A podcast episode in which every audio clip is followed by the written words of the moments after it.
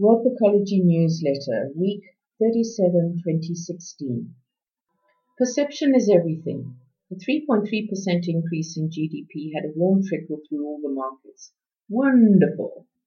I hate to be the doomsayer, but be aware of lies, damn lies, and statistics. This is a quarterly 3.3% increase. Annually, it's a not so stellar 0.68%.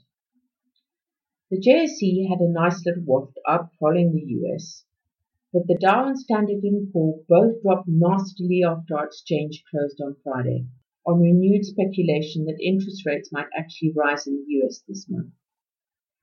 The JSE is likely to open lower this morning. Don't be worried about those day-to-day fluctuations. We need to be more concerned about the long-term view. One of the unintended consequences of future growth refusing to buy debt from state-owned enterprises is a renewed possibility of it degrading to junk status. Even they admit that this was unintended. The move by Future Growth was a public declaration that business considers those bonds junk. So why are we so surprised that the rating agencies have noticed? The very public spat between Zuma and Gordhan doesn't help. It looks like chaos. There's only one thing to do when markets are this volatile. Sit on your hands, focus on the long term, and make sure your portfolios are well diversified. An increase in interest rates on the back of a better than expected GDP is increasingly likely. It might even have been the intended purpose. If you drill down into the GDP numbers, only two sectors were behind this growth, both intimately linked to the exchange rate. Firstly, there is the export of mostly vehicles, and secondly, the platinum mining sector.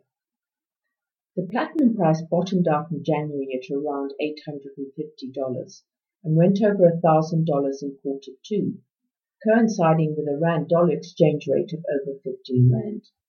In other words, a perfect positive storm that might not be repeated for a while. On Friday, after our bourse closed, the US stock exchange dropped 2.3%. Not so much, you reckon? Well, it was enough of a drop to close below the 2015 high. This elevator drop has analysts concerned. For months they've been talking about how the market prices are not sustained by fundamentals, like increase in profits or productivity. Why do we care? It's because we're handcuffed to their coattails and we follow suit nine times out of ten. The US markets are increasingly concerned about the presidential race. In Billary and Dump, you have two of the most unpopular candidates in history. Hillary is not trusted, and Trump is about as coherent as a toddler on a sugar high. US debt is the elephant in the room. It is out of control and unsustainable. China, who owns a huge chunk of that debt, has become a gold bug and we shouldn't ignore it. Rather than hold physical gold, which has security risks and costs, look at a gold ETF, not gold mines. The exchange rate continues to be very volatile. On the back of better GDP numbers, the rand dollar improved back to the 14 rand level, only to backtrack again on Friday. Expect this volatility to continue. All it needs is for a political loudmouth to get a brain dropping, or the hawks to fly in and do what they do best, which makes the blue bird of happiness look stupid.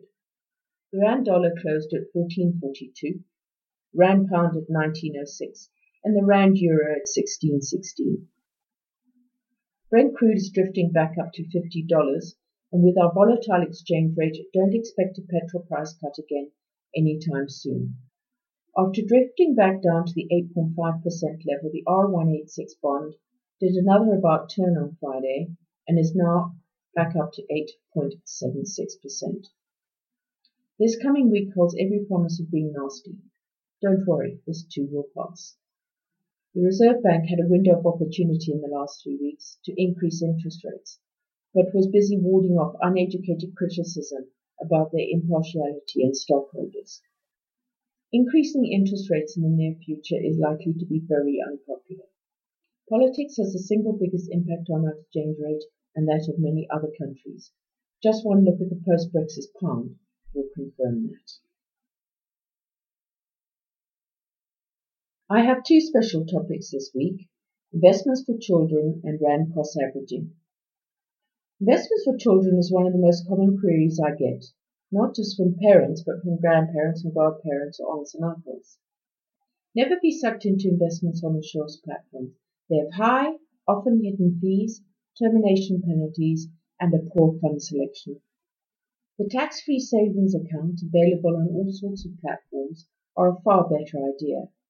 Because the investor does not need to be a taxpayer, this investment can be in the child's name from the start and will not impact the ability for you to have one in your own name.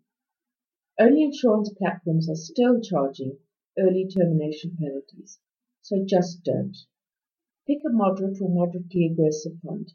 That investment is going to be there a long time and has more than enough time to recover from a correction and benefit from Rand cost averaging.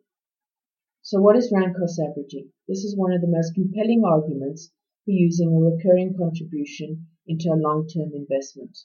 Let's use an example to illustrate how that works. Say you want to invest in a unit trust like Investec Manage, trading at about 100 Rand today. If your contribution is a 1000 Rand now, you will get 10 units. Right, easy math. Come next month, say the market has turned down, now the unit is worth 90 Rand but your contribution is still a thousand. Now you'll get 11.12 units for the same 1,000 Rand.